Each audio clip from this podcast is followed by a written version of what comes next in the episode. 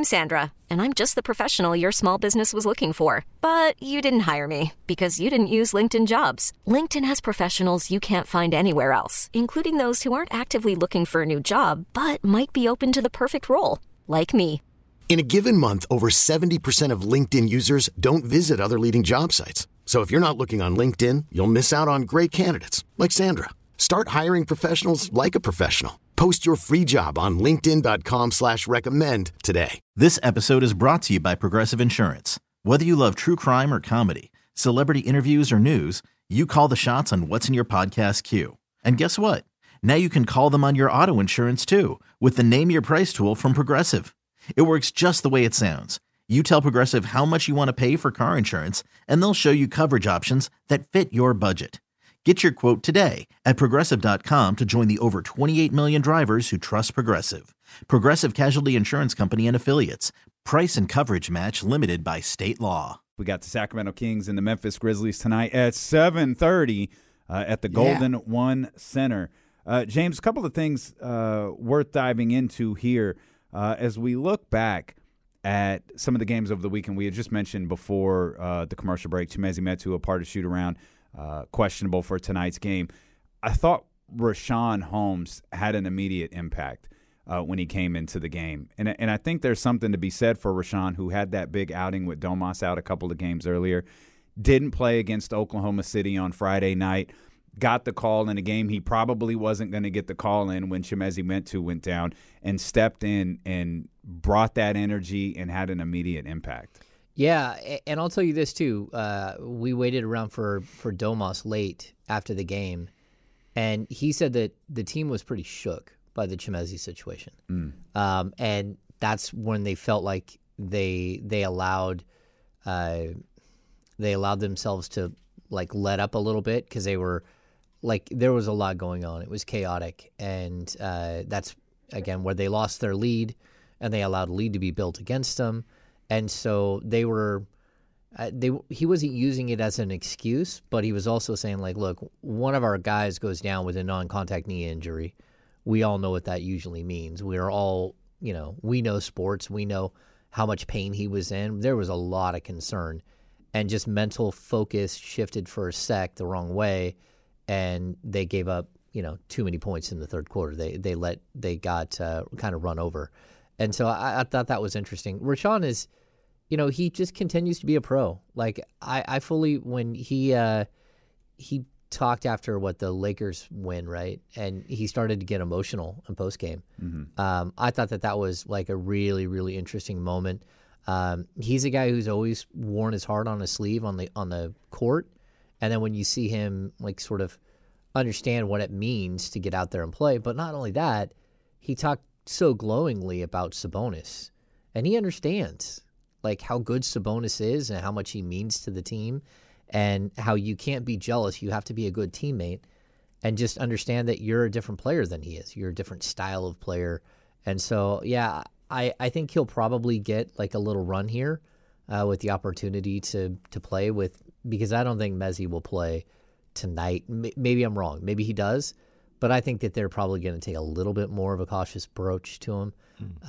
And then so I think it'll open the door. It'll open the door a little bit. Hey, that kind of brings up something that I wanted to ask you, James, is you talk about Sabonis' reaction and Rashawn's comments about Sabonis and things of that nature. Is this the closest team that you covered, closest Kings team? Like, they seem like they're, like, really together and they really enjoy each other. Is this the closest team you've covered? You know, it's funny that you ask that, because I'll tell you that the age of COVID has changed everything within the locker room. So normally, like, we talked about this before, it's really hard to get a gauge on a team when you aren't there inside seeing, you know, what's happening in pregame and stuff like that. Like, like when it's a bunch of 20-year-olds and 21, 22-year-olds and they're all messing with each other the whole time. Like, this team has had moments when they've been very close. But at this point, we get to see them after practice, and we get to see them, you know, sort of doing their drills. And they do seem like a very tight group. But I think when you, like, again, the locker room is a different place. And since COVID, you know, we were locked out of the locker room for like 2 years. We're back in now, but it's different now. There might be one or two guys in there at a time, and that's if there's anyone. Sometimes it's just Alex Len sitting there on his phone. Sometimes KZ Akpola comes in. They at 6:10, so we're allowed in between 5:45 and 6:15 into the locker room in pregame, and even in postgame. In postgame, we walk in the locker room. There's no one there. Like, we have to wait 45 minutes for someone to come back from getting treatment into the locker room, and then they go take a shower, and then they come back in and they talk to us. Mm-hmm. So we might get two guys. It's not like what it used to be where we're, like, literally around these guys all the time. So, yeah, I think they are close from what I've seen, like, as far as, you know, during practices and the way that they talk about each other, the way that, you know, it's a very, like, close-knit group, I would think. Mm-hmm. And I also think that having a bunch of guys who are 24, 25, 26, you got a handful of guys on this team that have either babies or babies on the way. That's something else also, like the assistant coaches on this team, it's like every single one of them has two or three kids. It's the cutest thing. You walk into pregame and there are little 2 and 3 and 4 year olds everywhere. So this team has a family feel that's totally different than anything I've covered, especially like when I talk about how I just think Luke made a huge mistake early in his coaching career with the Kings. When he was with the Lakers, he got lambasted for having too many close friends on his coaching staff. So when he got to Sacramento, number one, they wouldn't let him pay for Brian Shaw at the time, and so he had to hire a different lead assistant. But the group was a bunch of people who did not know each other, and you felt it the whole time. This group here, I mean, you could see all of these people having like family play dates and stuff because all of them have kids that are the same age. They're all, and it really, when you're going through similar things in life, you kind of get tighter. You glob onto each other. Your wives hang out together, and so yeah, I think this is a pretty close group overall. Before we get into some of the games over the weekend, particularly Saturdays, the trade today, Rui Hachimura. With the Los Angeles Lakers, from the Wizards to the Lakers. There were reports early this morning that perhaps that might be something Sacramento was involved in before the deal with the Lakers was ultimately done. Did you hear anything about that over the course of the last day or so? Yeah, I don't know who reported that this morning, but I will tell you it was very generically referenced to Hoops Hype. Oh, there was no... It was not referenced to any specific reporter. It was according to Hoops Hype. Okay, well, I will tell you that I heard on Friday night that they had called on him, on Rui, but it hadn't gone anywhere. Mm. And so, like, whether they're in on it or not, like, look, I think that this team is going to be active. They're going to be aggressive, going out and looking for players. Rui is another guy who's 24 years old, right, who fits right into their age group, but is he the right fit? And how much money is he going to want this summer? And you've already had some of those cursory talks. Like, you at least know what his agent is looking for. So it's a lot different. Like, we're hearing that Jakob Poeltl wants like $20 million a year to start, right? Mm. Like going next year. So when you match that with the Spurs asking for at least one, but probably 2 first-round picks to get him for a rental. You're like, okay, yeah, I'm not even going to go close to that. But we hear this all the time. Like, Richaun Holmes' agent wanted $20 million a year, and he ended up with, you know, a 4-year, $44 million deal or $47 million deal. So what they want, what they're saying they're going to get, all that stuff. Dante DiVincenzo allegedly had a mid-level exception deal on the table. Like, they knew that would be the minimum he would get, and he took a 2-year, $8 million deal with the Lakers. He didn't even get 1 year at 10. Mm. So, I mean, not with the Lakers, with the Warriors. So, again, like, you have to do your homework on these guys. Rui's a guy who's had some personality situations off the court. Like, he's had to take time away.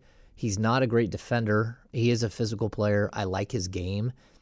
And I think he probably would have been a really nice addition because he's a 3-4 that could have added to the depth of this team. And the cost of 3 second-round picks, like, who cares? The Kings have 5 additional second-round picks between now and 2028. So I think me and Brendan were doing the math. I think they have 11 second-round picks between theirs and other people's between now and 2029. And so they have plenty of ammo to go out and get him. They even have plenty of players that make around what Rui makes and could have made a straight swap. They've got trade exceptions that might have been able to work. Like, there's a lot of things that the Kings could have done in this situation if they really, really wanted Rui.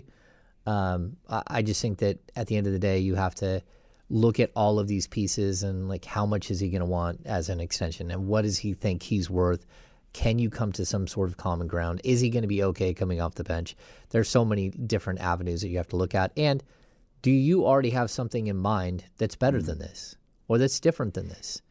And I think that that's probably where we're at. And with somebody like Rui, who I like as a ball player, I think he can go. You got to ask yourself, is this what I want to spend my capital on? And maybe they looked at it. We don't know how serious they were or deep they were into negotiations, but maybe they looked at it and they saw that price, you know, kind of what the Lakers paid for, and they're like, you know, I think I might want to shop elsewhere. I don't know. This is all I have. I don't have unlimited resources like OKC or Utah. I got enough resources. I know we kind of talked about it before, James, but, you know, something like that. I got enough resources for one, maybe two deals. I don't know if I want to do it on Rui. You know, I think maybe I'll keep my resources and still try and see what's out there for me to get closer to the deadline. Yeah, I totally agree with you. I mean, that very well could have been the issue. Mm-hmm. I mean, but we're looking at a guy who, again, 48, 57, 42, and 30 games in his career. Mm-hmm. He misses a lot of time. And, if you are a team that you want to be good now, mm-hmm. he might not have been the player that you thought would make you good now. And I'll also add this, too. I heard that, and it wasn't an inside inside the Kings franchise source. It was an outside source. Mm. And so my job was to go and do more research on it.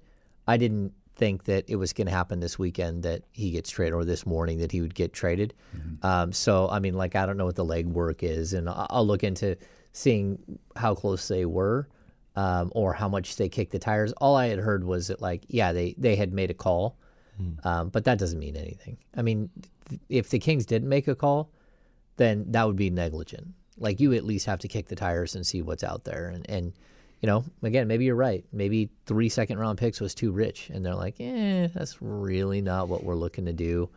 And is he a long-term fit? Hmm. What stood out to you most on Saturday? They got their butts kicked on the boards. Mm-hmm. I thought that stood out. The defense was not great. Overall, though, I thought the Kings were on the second night of a back-to-back, and I thought in the late third quarter and early fourth quarter, where I looked at the team and saw that they had no legs. I thought Sabonis had no legs. So, but when I go back and I hear Sabonis say, "Hey, we were distracted," it makes sense, because we had that moment where, was it Sabonis and Trey Lyles missed 4 straight free throws? Yeah. That showed me that either they didn't have legs or, again, they were distracted. They were concerned about their dude who had just went down. So there was that moment from the end of the third and the start of the fourth where I thought you saw something was off, or that they had just flat out ran out of gas. And then I saw them recover and battle. And I was like, okay, this is... it's interesting. So at least it's fun. I mean, the final play, the 2-minute report said that Sabonis fouled Montrezl Harrell on the last play of the game. Mm-hmm. Come on now. It's a free for all. That ball almost went in, and then it would have been a totally different story. You would have had a team playing on the second night of back to back, going to overtime, and seeing if you got the legs to fight through it. Again, look at all the players for Philadelphia that fouled out, or that were on the verge of fouling out. Tobias Harris fouls out. You know, PJ Tucker was in foul trouble the whole night. I thought the Kings were the aggressors for a good portion of the game. Just thought at the end of the day, I don't care if Embiid and James Harden aren't there. that team is really good either way. They still have two like, seed right there. Yeah. I mean, that's a really, really good team. Just like the team that they're going to face tonight. If Ja and Steven Adams aren't there, I think that's a little different because those are the motors that make that team run. Mm-hmm. But that doesn't mean Desmond Bane can't light you up for 45 or something. Like, I believe he's done that. Yeah. It's a talented team, and not only that, but look at how that team is built completely. We can go back to OKC game. OKC gave the Kings a run for their money because they don't stop. They play an entire 48 minutes. They make you play every single second in the final 90 seconds. Yeah. Like, you're going to get fouled. You're going to go to line. You have to execute. You have to be in the moment, or they will find a way to beat you. Well, that's the Memphis Grizzlies in a nutshell. That's what Taylor Jenkins established with this team like 3 years ago. Mm-hmm. And now we're seeing like the grown-up version of it, and it's impressive. Like, this team doesn't stop, and they have a next man up mentality, and they got a bunch of guys that every team in the league goes, man, I wouldn't mind having that guy. Yeah. Deep on my bench, Zaire Williams. Like, all right, look at that. That's another guy I'd like to have on my team. Like, they have all these players that you're like, all right, I'm kind of down with that guy. Yeah. Sabonis absolutely committed a foul on that last play. I thought he did, too. He absolutely did. He, like, hooked it. I thought it was strategic. It was sneaky. It was one that you could get away with. Obviously, he got away with it. But he absolutely did it. He knows he did it. We all know he did it. But, you know, the funny thing about Saturday as well, and I don't remember the last time I felt this, you know, when things were, like, really close towards the end, or Harrison Barnes at the free throw line, I was like, just get to overtime. They'll pull this out. They'll get the win. Just get to overtime. Find a way to get to overtime, and I think you'll pull this one out. Obviously, they weren't able to, but, you know, it goes back to where this team is and how we've kind of changed our views of this team. At least maybe I have. Like, I feel like that's a team. While they didn't win, you know, I wanted them to win. Frustrating that they didn't win. I think this is a team that can play teams, especially at home, even though the record is kind of, you know, closer to 500 than we'd like to believe. They can play teams like that and get in a situation where if it's close, I think they're going to pull it out. Maybe a lot of that has to do with the way De'Aaron Fox plays in the fourth quarter. But I always feel like in a close game, they always have the ammunition to pull out a close game. I'll say this too. Like, the one other thing that stood out was Harrison Barnes looks like he's never going to miss again. Like, when he's shooting the three ball, it looks like it's going in every single time. And most of the time, it looks like it's not even going to touch the net. I mean, like, he is on, like, in the month of January, shooting 51.4% from three on 6.7 attempts per game. And then the other thing is, once again, we had a moment where De'Aaron Fox, who was really good in the fourth, who, what do you have, like 14 points in the fourth, I think. But he set up Keegan Murray for that beautiful three-point shot that, again, him showing faith in someone that you might not in that situation show faith in, and Keegan coming through with a big bucket too. Yeah, I only chuckled because you're right. Harrison is lighting it up. That boy's cooking. That damn shot that would have put him up by three. That miss. Oh, the free throw. No. Oh. The three. Oh, yeah. Did that hit rim? I don't think it hit the rim. The one where he's at the top of the key, and they kicked it out. They was down two with like under a minute to go. Harrison shoots the three at the top. I don't think it did. No. It reminded me of Kevin Huerter's shot on Friday. That's what I thought, too. Kevin Huerter missed a shot on Friday by like 4 feet. To your point, though, James, I thought, I put my threes up in the air in Mastro's. I was like, it's going in. And he missed it by a couple of feet. I feel confident in his shot is the point, though. He's having just a stellar run. Mike Brown mentioned Malik Monk in the press conference and addressing Malik's struggles for the first time. And we had a conversation about what that might look like, because you can't DNP CD Malik Monk. You don't have other alternatives. You need to find a way to gas up Malik Monk or go Phil Jackson and get him in the zen or whatever it is. Read this book. Something. Have him tweet. Do whatever you got to do. But the underlying point of our discussion is Malik's not a guy that you could take in and out of this lineup. Like, we've seen his minutes fluctuate a little bit, but you don't you don't not play Malik. He's really close to being unplayable, though. No, unplayable? Not.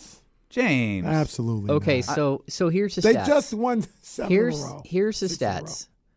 Over his last 22 games, Malik Monk is averaging 11.6 points, 3.4 assists, 2 turnovers. He's shooting 35.9% from the field and 25% from 3. That is almost so what are you going to do? You going to put Terrence Davis in there and say, Terrence, you're our guy now. I know we benched you. We didn't believe in you, but now we don't believe in Malik, so now we believe in you. Yeah, so no. I think you keep playing Malik and you try to get him to play through it, because what we've seen is bursts where he looks like himself, and then it goes away. And to me, when it goes away, he misses 1 3-point shot, and you're like, I even saw him going up and down the court like beating himself up, like grabbing onto his head, like infuriated that a ball like went halfway down and popped back out. I thought it was interesting. Like, Mike said, hey, you guys are going to need to talk to Malik. First of all, Malik ain't talking to us. Like, we've asked for him a couple of times, and he's not talking. And I won't say that, because Malik Monk is in the locker room quite a bit in pregame, and he is accessible. So if I want to ask Malik what's happening, he might actually sit there and have a conversation with me. He also might not go in the locker room for a couple of days because of that, because he doesn't want to talk about it right now. But I thought it was really interesting that Mike, once again, I thought used the media a little bit to point, to say, hey, look, as long as he's doing the extra work and what he needs to do, as long as he's coming in and getting shots up when they aren't going in. And I was like, okay, wait, are you like calling a guy out, or are you not calling a guy out? Because it kind of feels like you're saying that he just now came in last night and did extra work, and he was in here early this morning, but maybe he wasn't before that. And so, like, I don't know what Mike's point is there, but he also said you guys probably need to go talk to Malik and see where he's at mentally, and see what he thinks about this, because look, I'm gonna ride with the guy right now. He's not gonna lose his job right now, but at some point I have to make a business decision. That's what's best for the team, and as long as he's doing the stuff to get right, then I'm gonna ride with him. And like, okay, well, what does that mean? So I just thought it was an interesting exchange. And this is on the heels. I'll tell you, December 7th is, I don't know if it's the date that Mike Brown put his shoe up on the media table and almost kicked the table off the podium. Sixth man of the year. Talking about Malik for sixth man of the year or what. But it's almost coincides with it perfectly, where you're like, did Malik kind of get too much pressure? Did he is that what we're seeing now? And I don't know. He's a guy that's so happy-go-lucky. You need him out there. You need his energy and everything else. Yeah. But I think as we get further and further along, he's got to do something. That he started getting the assist going again. He started getting sort of others involved when he's in a slump. He started getting to the rack a little bit more. But, man, you can't shoot 25% from 3 for 2 months. He's shot that longer, we're, 45 games into the season. Mm-hmm. Half of the season, he has shot 25% from the field. Mm. And he's had 2 games, I think, where he scored 20 or more in that stretch. The 33-point game where he literally helped you beat the Denver Nuggets almost single-handedly, and then a 25-point outing where he was really good, too. Take those out, what's he averaging? 8 points a game? It's not good. Yeah, well, I mean, the job of Malik Monk, first and foremost, is to get back into the groove, find a way to get back into the groove. And the other job is for Mike Brown to, I would say this again, maybe it's just my coaching style, maybe not Mike Brown's. Maybe he is doing it. We don't know. But you empower him. You find a way to get him back to that spot, and not say, hey, man, you guys need to go talk to him. Or if I'm hearing those things, I don't know if this is the case at all, but if I'm having the same thoughts as you are, James, when he's talking about, right now, his job's not in jeopardy. And if he, does do stuff, little things thrown out there, it's like, come on, man, don't do that. Don't do that. That's how I feel. Don't do that. Find a way to get that guy back on the right foot the right way. Or Maybe it's not a right or wrong. But I'm going to guess that Brown has already done all of that, and that this is the stage 3 of his intervention. Again, like I'll tell you, since that Denver game that we talked about, that was on December 28th, where he dropped 33. Mm-hmm. He's averaging 8.7 points on 32% from the field and 22.4% from three. That's tough. Like, this team needs everyone firing on all cylinders, and I think that his struggles have been overlooked because in that time, the Kings are, 1, 2, 3, 4, 5, 6, 7, 8. They're 8-4. So people are like, "Oh man, this team is rolling. It doesn't really matter if Malik is firing on all cylinders." You're kind of overlooking it, but there's going to come a time where you need him. And you think if Malik Monk was hitting shots the other night, that the Kings wouldn't have won? No, you would have won. I mean, you would have at least had a really good shot at it. But the fact that he goes 3 of 10 and 1 of 5 from three, and the fact that he hadn't hit his previous 3 games, he was combined 0 for 9 from three. Like, you got to shoot it, man, and you got to hit it. Like, we're past the point. I feel like he offers a lot when he's out on the floor too. I understand his scoring is important, and he's a playmaker, and I do think he has to be guarded, honestly. Mm-hmm. I don't think anyone is sagging off of Malik like, "Oh, prove it." I think he's still guarded as if he's going to hit his next 3 shots, which has a certain value to the other 4 guys on the floor. Yeah, it's like the knowing is half the battle. Yeah. Yeah. Right. Knowing he's going to be able to hit that shot sometime is like half the battle. And so, and I'm not saying, hey, dump Malik Monk. I'm saying, like, look, it's our job when players are doing great things to point out the great things, which I like right around December 7th, we wrote all kinds of positive pieces. I went long form on Malik Monk about how he's fitting in, how he's the glue behind the scenes and all that stuff. But it's also our job when a player isn't living up to expectations to be honest about it. Mm-hmm. And, like, I'm not going to hide from just because the Kings are 8-4 the last 12 games or whatever, or 8-3, like, if a player's not living up to what he's supposed to be doing, we have to at least spotlight it. It can't just all be roses and, purple lenses and we like roses and all that stuff. Yeah. Well, I do too. Yeah. The wife gets roses all the time. I was going to say, you probably have a rose garden. I don't know. I hate roses because they're an invasive species. Like, oh my God. There are 2 things you never plant, rose bushes and mint. Never plant mint. I love mint. I understand this isn't the purpose of this show. I need further context. Mm-hmm. Why? Rose bushes? Yeah, well, both, quite honestly. Okay, so. Why do you hate mint? I love mint. I'm a mojito guy. I believe that. Yeah. And I love having fresh mint, and as long as it's in a pot, it's okay. The second you put it in the ground, you might as well, like, write off whatever it is at that whole entire area that you planted it. It will never go away, and it will pop up again and again, and it's invasive. It strangles everything else out. It smells great, but, like, if you have a small garden and you drop mint in, you now have a mint garden. Like, it's over. It's on. Yeah. It's same thing with, like, bamboo. Alpha plant? Yeah. It's like bamboo. If you plant bamboo, like, you can dump diesel fuel on it and light it on fire. It'll be back to next year. Like, hey, I'm back. Wow. Roses just take over. They're they're spiky.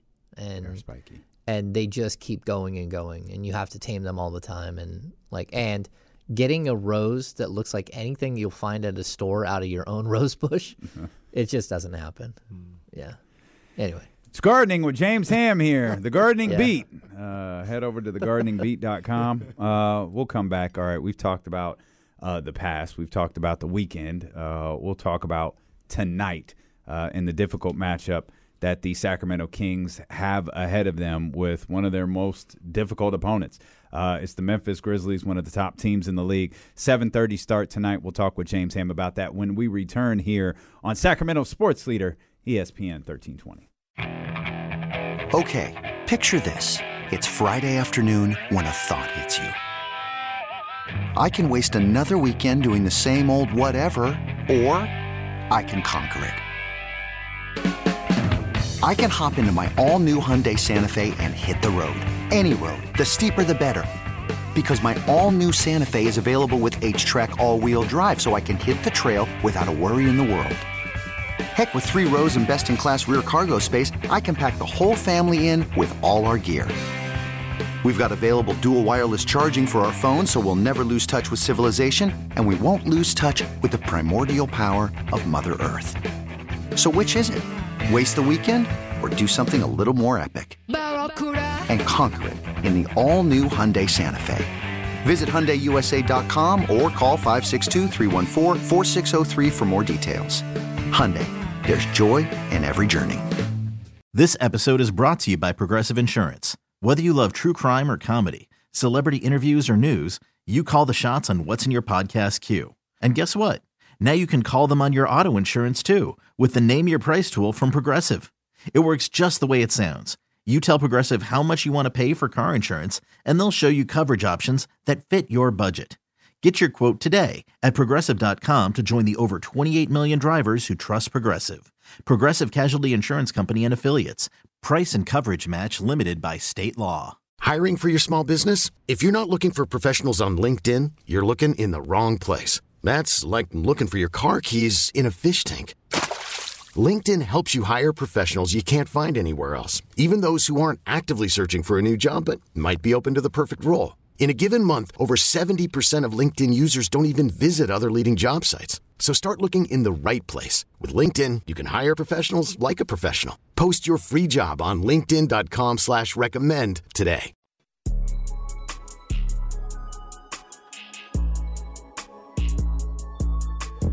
No.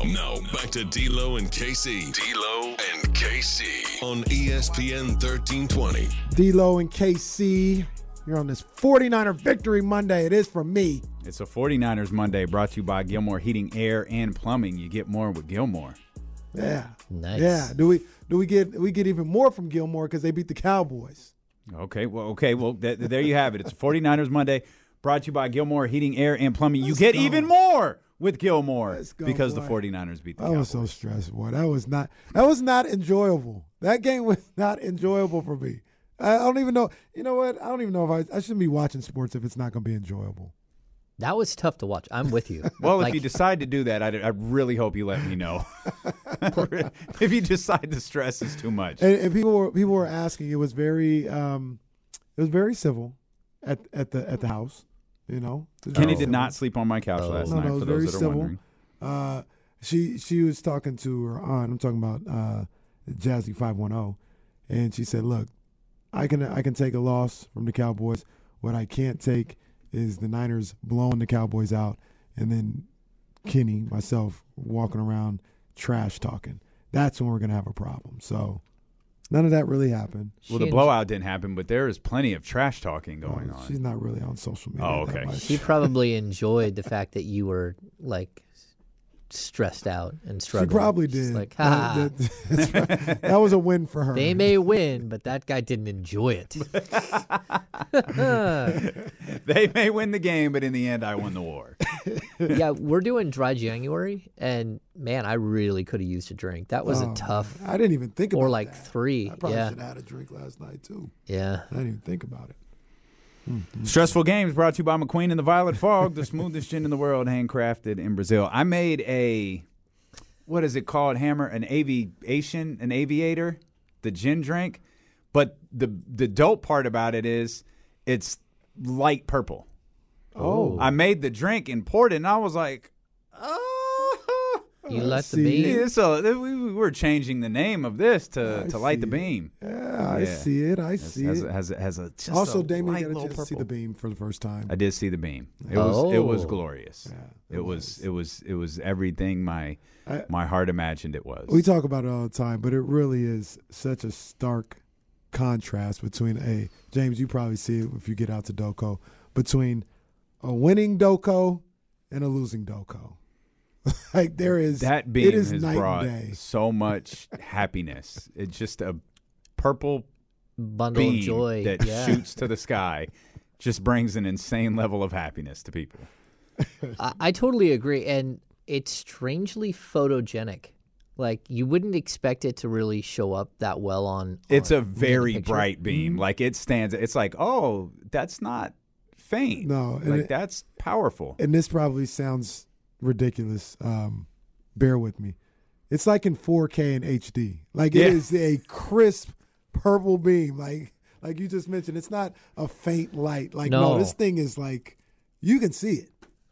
Yeah, that like when I was younger, I had a full dark room, so I don't like touching up photos at all.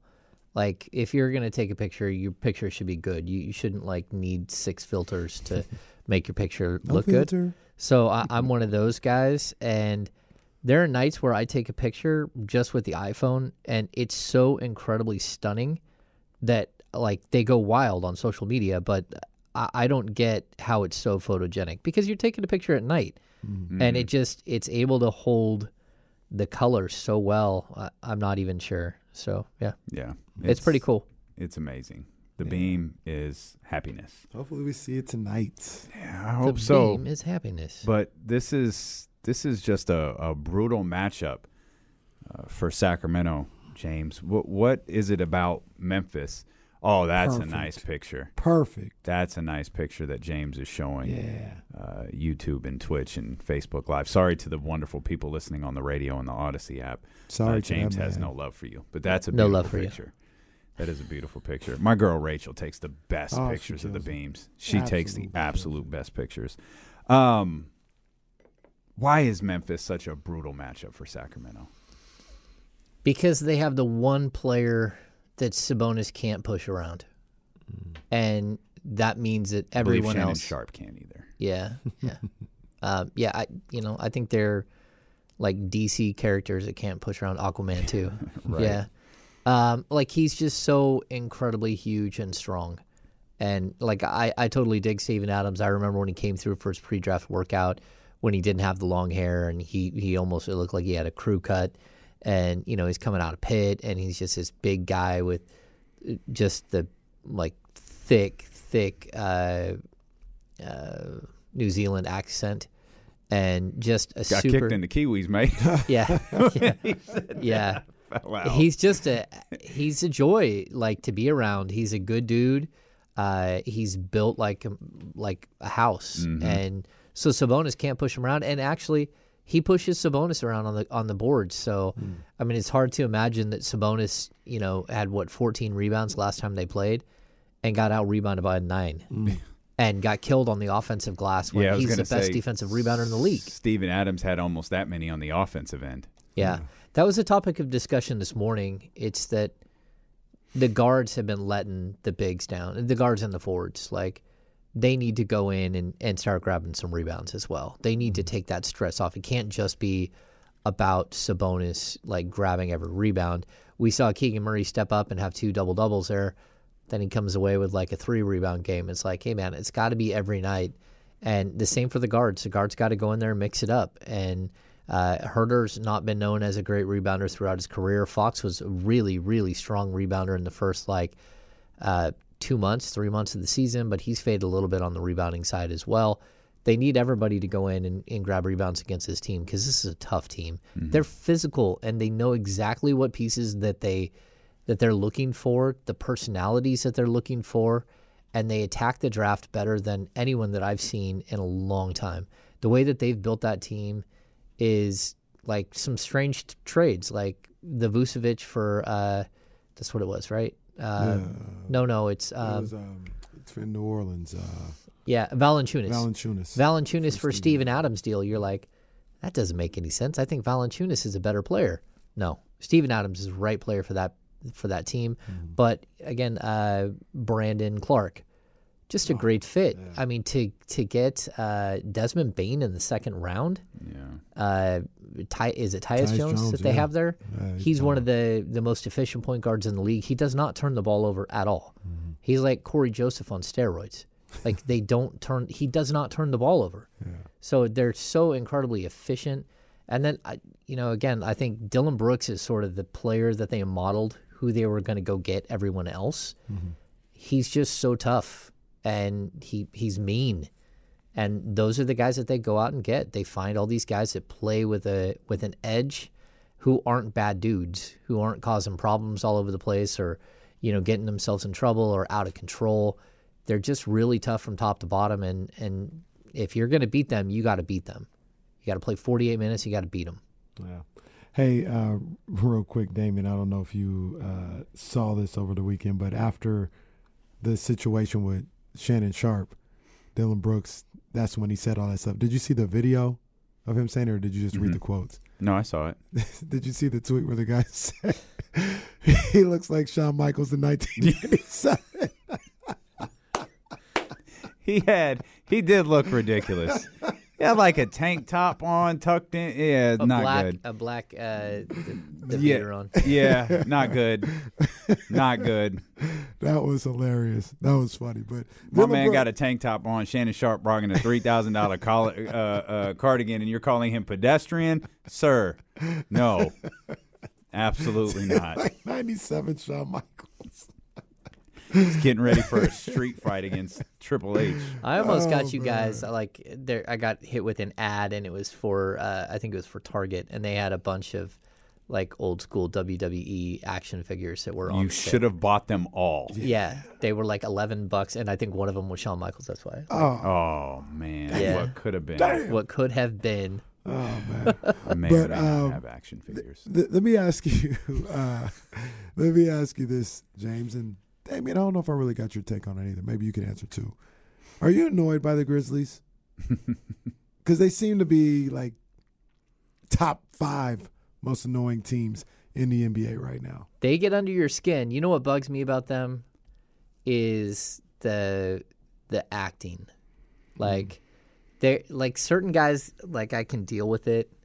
You know, I don't like that Luka is literally on the official the entire game.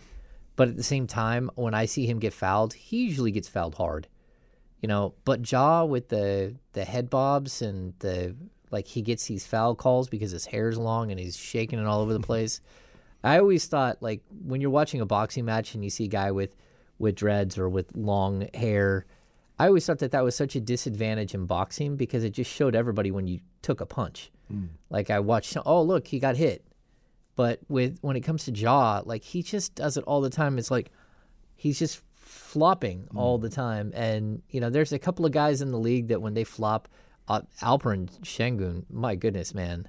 I don't think I've seen a dude flop like that. I mean, it was like Vlade, plus. Wow. So those things kind of, wear on me because it's just play the game straight up. You know, if you can beat the guy against you one-on-one, go ahead and beat him. If he fouls you, he fouls you. That happens all the time. But make it so it's fair. It's you know. The one good thing is, Tony Brothers was here a couple of days ago. He won't be at this game. That so guy. I don't think he'll be at this game. So I think, oh, shoot. You know, so I think that's a bonus for the Kings because that's never great. Sabonis had his 22nd straight double-double. On Saturday. This, I believe, the first one with just points and assist. The second. It's the second one. Mm. Yeah, because he missed a triple-double once before with 9 rebounds. Oh, okay. So he's got 2. That's 2 more. I went back and checked Kevin Love's. Kevin Love's 53. Did not have any points and assists. And I'm going to do some work and find out if Elgin Baylor's 55. Had points and assists because Elgin Baylor more than capable of having double-digit assists. I don't feel like we're at the place where this streak is special to anybody but us. When do you do you think this streak gains some steam if he gets to 40 or something nationally? Maybe, yeah. I mean, I would think so. I mean, he leads the league in double-doubles overall. I think the 30 is what was Dwight? Dwight was 33, I think. That's the most recent stretch. I mean, Kevin Love, it feels like it was years ago, but I mean, Love, he's still in the league. 2011, it was the 2011. Okay, it ended in Sacramento. Oh, okay. A fun fact. I guess. He probably because they were up by 40. No, they actually lost by 20. They actually lost by 31 in that game. Remember, the Timberwolves ain't no good. Oh, they weren't any good. That's right. He made the All-Star team when they weren't good. Yeah. He's one of the rare exceptions. He played 14 minutes that game. I think he had 3 rebounds or something. Against Cousins? Jason Thompson. Derek Williams. JT got him. That two-man wall that is Jason Thompson and Derek Williams. Can't believe that team didn't make it. Couldn't do anything against them. can't believe they didn't make it. I'm gonna find the box score. I did think it was about to be showtime when Derek Williams got here, though. Remember how he first came in? Was that Arizona? Yeah, he was at Arizona. I didn't like him at Arizona. I actually knew his brother. I was like really good with his brother, and his brother's like, "Yo, my brother's about to go number one." I was like, "Man, I don't know about all that," but I didn't like. People were going crazy over him. I didn't think he was gonna be that good in the NBA. But when he got to the Kings, and I think Isaiah Thomas was here at the same time, I was like, "Yo, it's gonna be showtime," and it was not. It was not. What was Derek Williams' issue? Derek Williams had so much talent. He just didn't have the want to be great. Like there are a lot of guys that get in the league and they dig the NBA lifestyle, but they're not ready for what it takes to be great physically and like mentally. Like I super athlete, very, very nice guy. Like he was fun to have in the locker room, but it's really hard to like when your teammate can go for 30 one night and 3 the next. And you just look over at him like, what just happened? You know, or like George Karl compared him to the Coke machine. That's Derek Williams. You know, he literally looked at the box score and goes, man, even a Coke machine could have more than one rebound in 30 minutes. Uncalled for. And the only one that played 30 minutes and had one rebound was Derek Williams. Yeah, it's one of those things where some guys just don't have that, like they're tall guys that play basketball, not basketball players who happen to be tall. So, you know, he got there because of his gifts, but then he didn't want to do what it took to be that next level. Yeah. He's actually, I follow him on Instagram. He's like playing in, I don't know, somewhere in Spain. Doing a really good job. Good job for Derek Williams. I'm currently looking at legends, WWE legends. Okay, AJ Styles. I don't know AJ Styles. Oh yeah, the Ultimate Warrior. He sold out. Like they sold out of his action figure, but they do have Shawn Michaels still available. What's Shawn Michaels wearing in this action figure? There's I think you have choices. Oh wow, it's got outfits. Yeah, it looks like what could be a sleeveless vest. Yeah, that's. Oh yeah, this is looking like. Oh, this is. Oh yeah, Kenny's all over this. This is Shawn Michaels when he first turned to Heartbreak Kid. Oh, okay, yeah. Okay. Wearing, like, sensational the Sherry Shawn Michaels. I zebra like pants. Well, they also have Ken Shamrock. Yeah. I'm in my zone. I'm just saying. Since James can't leave the WWE action figure thing alone, I couldn't leave this box score alone. I had to pull it up. I had to know. DeMarcus Cousins that night. 1 of 2. Oh, my gosh. In 20 minutes. Oh, so it was. I tried to figure out if he got it doesn't look like he got thrown out of this game. Wait, you said 2011. 2011. This isn't the Derek Williams revenge game, right? No Derek Williams here. We've got 23 points from Marcus Thornton. Oh, yep. Little buckets. We've got 19 from Beno. Oh, Beno. Ooh. He had some moments. Samuel Dallenberg, 26 points. Oh, he was Samuel Dallenberg. You know, he was going to work. Double digits from Eugene Jeter and Dante Green as well. Hey, yo, shout out to my man Pooh Jeter. He got a shoe store down in L.A. Dallenberg had such a rap coming to Sacramento. I loved covering Samuel Dallenberg. He was the nicest guy, and again, he had he's from Haiti, but you know, Haiti was, I believe, French colony for a while, so a lot of Haitians speak French. He had like deep accent, and then he talked with his hands and his arms, so he was always like all around you the whole time. It was like, holy cow, because he was a tremendously large human being. And they had Whiteside, and they had DeMarcus Cousins at the same time. Like, they had a bunch of big dudes. I think the 2011 Darnell Jackson was on that team as well. I'm fascinated by this basketball game. Not sure what happened with Cousins that game. I'm not sure what happened with Cousins or Kevin Love, because it was a 5-9. It was a 10-point game going into the fourth quarter. And then the Sacramento Kings outscored them 42-20. So it wasn't a blowout until the fourth quarter. So that doesn't explain why. I mean, I guess DeMarcus may have sat at the third and never went back in. Did he get tossed? It doesn't look like he got thrown out. It doesn't look like Kevin Love got thrown out. They didn't. It's not listed anywhere here. People just really didn't care about that game. You know who was inactive in that game? Hassan Whiteside. Oh, he got hurt. Hassan Whiteside was inactive for this game in 2011. Is it the end of the 2010-11 season? Yeah, it's the end of the 2010. Okay, so Whiteside got hurt. Kings were 17-51. The Minnesota Timberwolves were 17-54. Oh my gosh. Okay. Whiteside was a second-round pick. I think it was the next. It was the next offseason. He came in. He gained 45 pounds and looked like he could go out in the parking lot and lift cars. And then the first day at camp, trashed his knee because he had gained so much weight. But not before he showed off his one move that he'd worked on all summer. And as soon as he started showing everybody the one move that he'd worked on all summer, they're like, hey, bro, that's a travel. And he's like, no, it's not. They're like, hey, look what Whiteside's doing. Is that a travel or no? It's like, come on, man, that's a travel. Like all of them were like, bro, that's the one move you worked on and it's a travel? It's like, yeah, like that's a travel. That's a travel. You know, I was hearing those records and seeing everything that's going on. Yeah. I was about to say, I used to pray for times like this, but no. Yep. Not this week. Can't do it this week. Imagine being so wrapped up in this football game, you can't listen to dreams and nightmares. Man, this week. Sports is a cold world. This is amazing. What did we say this game was? Like March, they have 17 wins, and here we are on January 23rd, and they have 26. Wow. That's my first year covering the team. Really? So that's DeMarcus's rookie year? Because your first year was DeMarcus. A year later, 7 of the players on that roster were no longer in the league. Yeah, that adds up, given what we just looked at. Luther Head, Darnell Jackson, Dante Green was out of the league a year later. Pooh. Antoine Wright. That team had... shouldn't that team have Tyreek Evans on there? Yes. Oh, yeah. Yeah.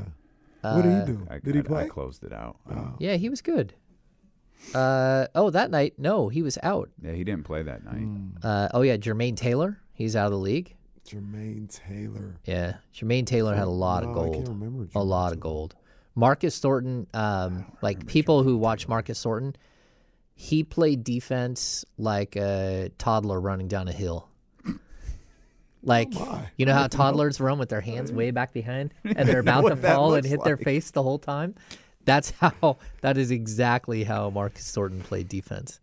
Oh, man. Yeah. Someone brought up John Salmons. John Salmons wasn't on that team. It wasn't until the next season when they traded Beno and the number 7 pick, which was Bismack Biyombu, for John Salmons and the number 10 pick, which became...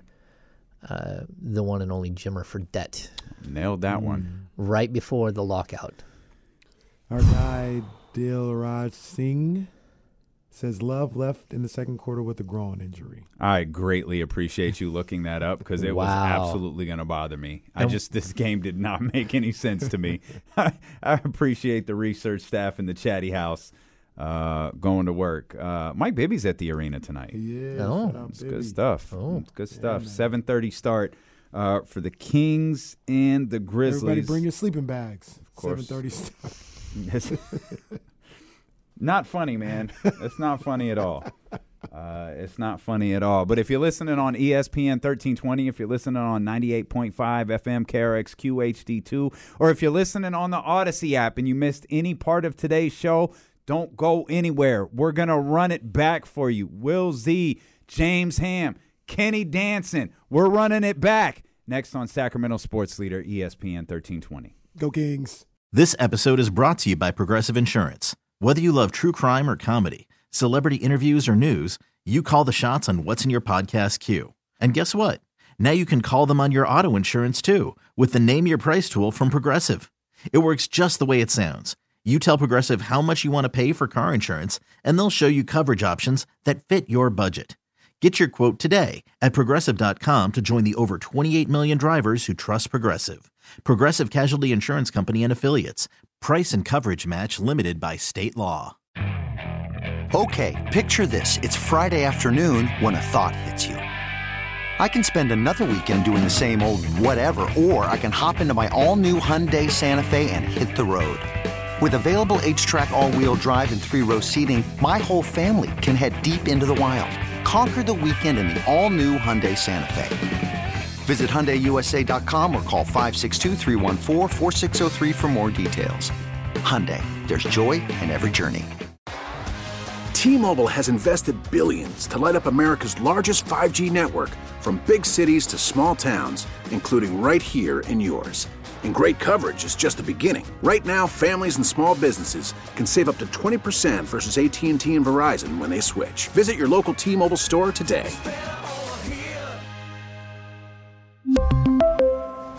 Plan savings with 3 lines of T-Mobile Essentials versus comparable available plans. Plan features and taxes and fees may vary.